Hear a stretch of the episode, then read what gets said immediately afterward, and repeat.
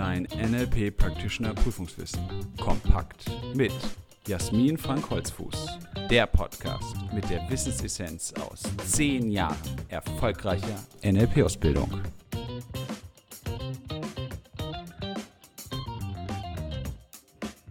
Herzlich willkommen zu einer neuen Folge unseres NLP-Podcasts.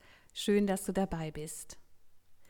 Heute gehen wir ganz strategisch vor mit unserem neuen Thema, denn heute geht es um Strategien. Strategien stellst du dir vielleicht bisher so vor wie eine Strategie beim Krieg, bei dem genau geschaut wird, welche Truppen werden wann und wo und wie eingesetzt oder eine bestimmte Gesprächsstrategie, um mit jemandem zu einem möglichen Konsens zu kommen. Oder vielleicht eine Spielstrategie, in der du schon planst, welche Spielzüge du machst, wie beim Schach, um ein bestimmtes Ergebnis zu erhalten. All diese Strategien setzen voraus, dass du sie bewusst machst. Im NLP gehen wir allerdings nicht davon aus, dass alle Strategien, die angewendet werden, dem Anwender oder der Anwenderin auch bewusst sind. Denn Strategien laufen auch unbewusst ab.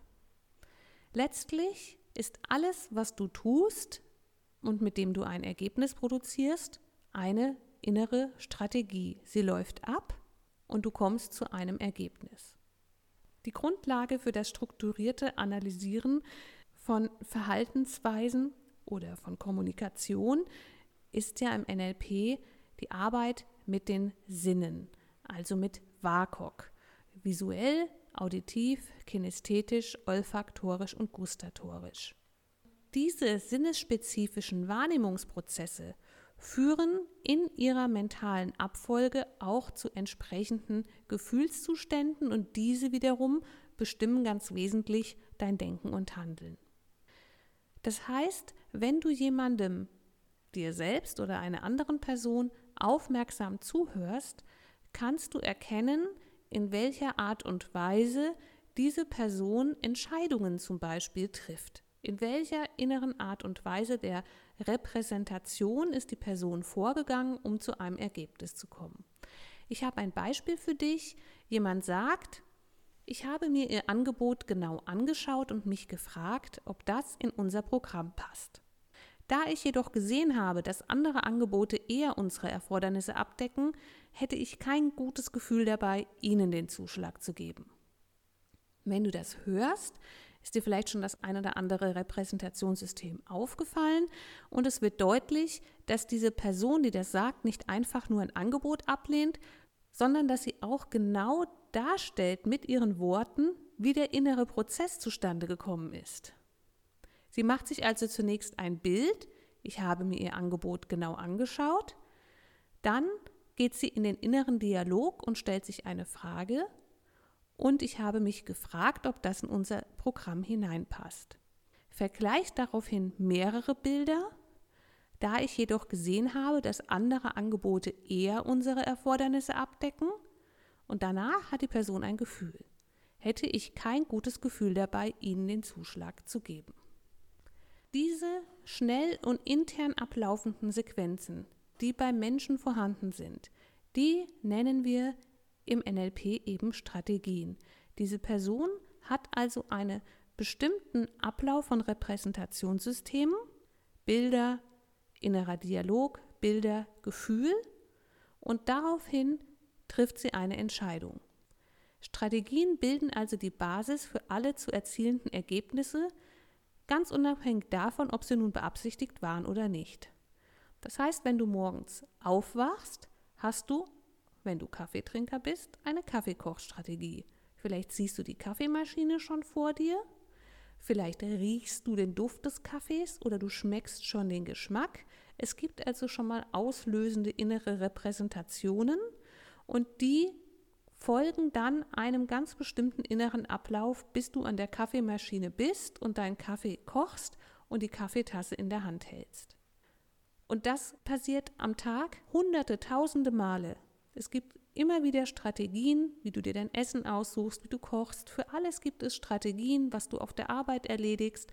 Und manchmal machst du das auch ganz bewusst, indem du Prozesse dir vor Augen führst, schon mal durchdenkst, hineinspürst und dann Entscheidungen triffst. Und die allermeisten Strategien laufen eben unbewusst ab. Warum ist das wichtig?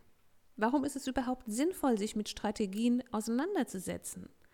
Weil diese Strategien dazu dienen, das Leben zu organisieren. Strategien beschreiben die internen, externen Prozesse, die Menschen durchlaufen und mit denen sie eben zu Handlungen, zu Kommunikation kommen. Und ich gehe im späteren Punkt noch auf die Grundannahmen ein, die der Strategiearbeit mit dem NLP zugrunde liegen. Aber klar ist, wenn du als NLP-Anwender weißt, dass du eine interne Abfolge von inneren Repräsentationen hat, die dich zu einem bestimmten Ergebnis führt und wir im NLP ja davon ausgehen, dass jede Veränderung, die du wirklich anstrebst, auch möglich ist, dass du dafür die Ressourcen in dir hast, dann hast du natürlich auch die Ressourcen in dir, wenn du so eine Strategie erkennst, diese zu verändern. Wie das genau geht, dazu kommen wir noch. Das heißt, durch die Bewusstmachung der einzelnen Strategiesequenzen, also der Repräsentationssysteme, in der sie ablaufen, in die sich aneinanderreihen, hast du die Möglichkeit, erst einmal die Strategie zu erkennen und in einem zweiten Schritt dann zu schauen, wie kannst du sie ändern. Ganz grundsätzlich bestehen Strategien aus drei wesentlichen Bestandteilen. Dem angestrebten Ziel, also in dem Beispiel, das ich eben genannt habe, von der Person mit dem Kaufabschluss, da war das angestrebte Ziel, eine Entscheidung zu treffen, nimmt sie das Angebot an oder nicht. Hast du eine Kaffeekochstrategie, dann ist das angestrebte Ziel, eine schöne, fertige, heiße Tasse Kaffee in der Hand zu haben und trinken zu können. Also es gibt drei wesentliche Bestandteile. Eines davon ist das angestrebte Ziel. Ein anderer Bestandteil ist die Abfolge von inneren Repräsentationen, das heißt das, was intern in dir vor sich geht. Und der dritte ist die Submodalitäten der jeweiligen Repräsentationssysteme. Also wie genau muss die Repräsentation beschaffen sein, damit sie die entsprechende Auswirkung hat. Und daran kannst du erkennen, diese Strategien spielen sich rein im Inneren ab. Wie du dich dann verhältst, ist jetzt hier erstmal aus NLP-Sicht nicht Teil dessen, was wir unter der Strategie verstehen, sondern es geht um deine interne Repräsentation deines Ziels und deine innere Repräsentation der Abläufe, die dahin führen. Insgesamt gibt es natürlich viele verschiedene Strategien und die verwendest du auch jetzt schon. Du hast jetzt schon für alles Mögliche in deinem Leben, für alle Arten der Kommunikation, für dein Verhalten Strategien. Die lassen sich in fünf Hauptkategorien unterteilen. Wir haben im Institut dafür ein Akronym entwickelt, damit du dir sie gut merken kannst. Wir haben ja im Buch auch nochmal einen Anhang, in dem alle für das Practitioner Prüfungswissen wichtige Akronyme zusammengefasst sind. Und da es bislang kein Akronym für die Zusammenfassung der wichtigsten Hauptkategorien von Strategien gab, haben wir den Mr. Lee entwickelt. Und bei Mr., also MR, die Abkürzung für Mr., steht das M für die Motivationsstrategien. Wie kannst du dich selbst zum Handeln motivieren? Dafür hattest du bislang eine Strategie. Und du hast auch eine Realitätsstrategie, das R von Mister. Das heißt, du hast eine Vorgehensweise, mit der du entscheidest, was du für wahr und richtig hältst und was du glaubst. Lee unterteilt sich in L, die Lernstrategien, wie lernst du neuen Stoff? Da war ja schon zu Beginn des Podcasts die Einladung, diese Strategie mal zu erweitern, zu verändern, neue Strategien, neue Arten des Lernens hinzuzunehmen. Das erste E von Mr. Lee steht für die Erinnerungsstrategie. Wie erinnerst du dich? Erinnerst du dich dadurch, dass du erst einmal fühlst und dann tauchen vielleicht Bilder in dir auf? Oder hast du Erinnerung per se im Bild? Oder hörst du erst mal was? Wie erinnerst du? Dafür gibt es Strategien. Und zu guter Letzt von der Person in unserem Beispiel das zweite E, die Entscheidungsstrategie. Wie triffst du bei verschiedenen Optionen eine Auswahl? Auch dafür hast du bis jetzt Strategien angewandt. Das heißt, es gibt fünf Hauptkategorien: Mr. Lee, M Motivationsstrategie, R Realitätsstrategie, L Lernstrategie, E Erinnerungsstrategie und das zweite E Entscheidungsstrategie. Und damit hast du schon mal auch einen Blick dafür, was alles in die Strategien hineingehört, was du an Strategien jeden Tag schon anwendest und in aller Regel wahrscheinlich bislang unbewusst angewendet hast. Im NLP gehen wir von bestimmten Vorannahmen aus, die für die Arbeit mit Strategien gelten. Eines der Hauptziele des NLP ist ja, dass du deine Wahlmöglichkeiten zukünftig erweitern kannst. Ganz besonders durch die NLP Practitioner Ausbildung ist es möglich, bisherige eigene Begrenzungen aufzulösen und eben zu mehr Flexibilität zu kommen. Das Erkennen eigener Strategien eignet sich dafür natürlich besonders gut, denn dadurch, dass du weißt, wie du bisher Dinge getan hast, wie du dich bislang motiviert hast, mehr oder weniger erfolgreich, wie du bisher gelernt hast, auch mehr oder weniger erfolgreich, dann kannst du das angehen und ändern. Und zwar möglichst im Sinne des NLP mit allen Sinnen. Das heißt, die Begrenzung auch in deiner inneren Repräsentation, die sich vielleicht bis jetzt auf einzelne Repräsentationssysteme begrenzt hat, zu erweitern. Es gibt also verschiedene Vorannahmen in der Arbeit mit Strategien, die grundlegend dafür sind, dass sich die Arbeit mit Strategien lohnt, dass sie nützlich ist, dass sie motivierend ist und dass du auch etwas davon hast. Und eine Vorannahme ist, dass es möglich ist, individuelle mentale Strategien von Menschen bewusst, also sichtbar zu machen. Aus dem unbewussten Handeln ein bewusstes Handeln zu machen, erst einmal zu erkennen, wie hast du es gemacht, dass du es gemacht hast? Wie war das bis jetzt? Eine zweite Vorannahme ist, dass sich ein und dieselbe Strategie in unterschiedlichen Kontexten anwenden lässt. Wenn du gemerkt hast, wie du zum Beispiel bei der Führerscheinprüfung gut gelernt hast, kannst du das möglicherweise auch in der Abiturprüfung verwenden. Also eine Lernstrategie kannst du in verschiedenen Bereichen einsetzen, eine Motivationsstrategie, das, was du von dir kennst und weißt, was du zukünftig die Möglichkeit hast, flexibler und optimaler anzuwenden, kannst du dann auch auf verschiedene Kontexte übertragen. Die dritte Grundannahme ist, dass es möglich ist, bestehende Strategien zu adaptieren oder neue Strategien zu entwerfen. Hast du eine erfolgreiche Strategie in einem bestimmten Bereich, kannst du sie in andere übertragen. Du kannst dir auch Strategien von anderen anschauen, also adaptieren heißt übernehmen und du kannst dir auch völlig neue Strategien entwerfen. Das heißt, nicht nur an dem, was du jetzt erkennst, kannst du arbeiten, sondern du kannst auch ganz neue Strategien entwickeln oder eben übernehmen. Und die vierte Grundannahme ist, gewünschte Veränderungen können durch eine Veränderung von Strategien erreicht werden. Du hast eine Veränderung, die du dir im Außen wünschst, dann verändere deine Strategie. Eine andere Strategie kann zu anderen Ergebnissen führen. Ganz allgemein bedeutet es also, dass es ein Geheimnis erfolgreicher Menschen ist, dass sie für jeweilige Aufgaben ihre jeweils nützlichste Strategie finden und einsetzen können.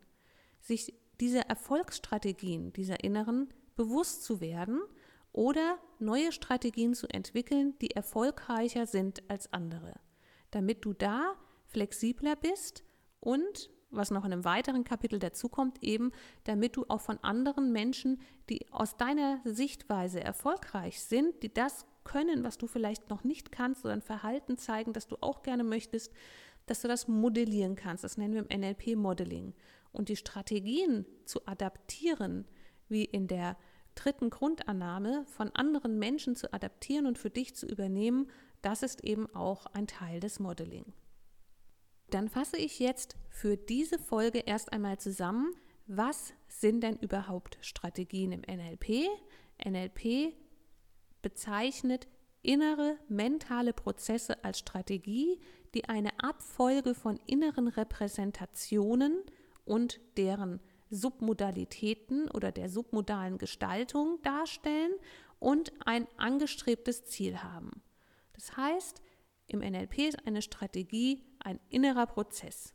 Dieser Prozess hat ein bestimmtes Ziel und dieser Prozess wird mental durchlaufen in verschiedenen inneren Repräsentation nach WAKOK und den entsprechenden Submodalitäten. Und das Erkennen, dieses Bewusstmachen an die Oberfläche holen, führt zu mehr innerer Freiheit, zu bewussteren Entscheidungen. Es gibt fünf Hauptkategorien von Strategien.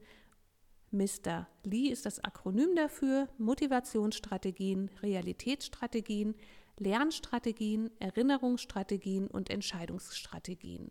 Und da kannst du die nächste Zeit auch gerne dazu nutzen, zu reflektieren, wie hast du das denn bislang gemacht? Was war denn eine Erinnerungsstrategie von dir? Gibt es vielleicht auch Unterschiede, wenn du deine Erinnerungsstrategien mal überprüfst, zwischen Kurz- und Langzeitgedächtnis?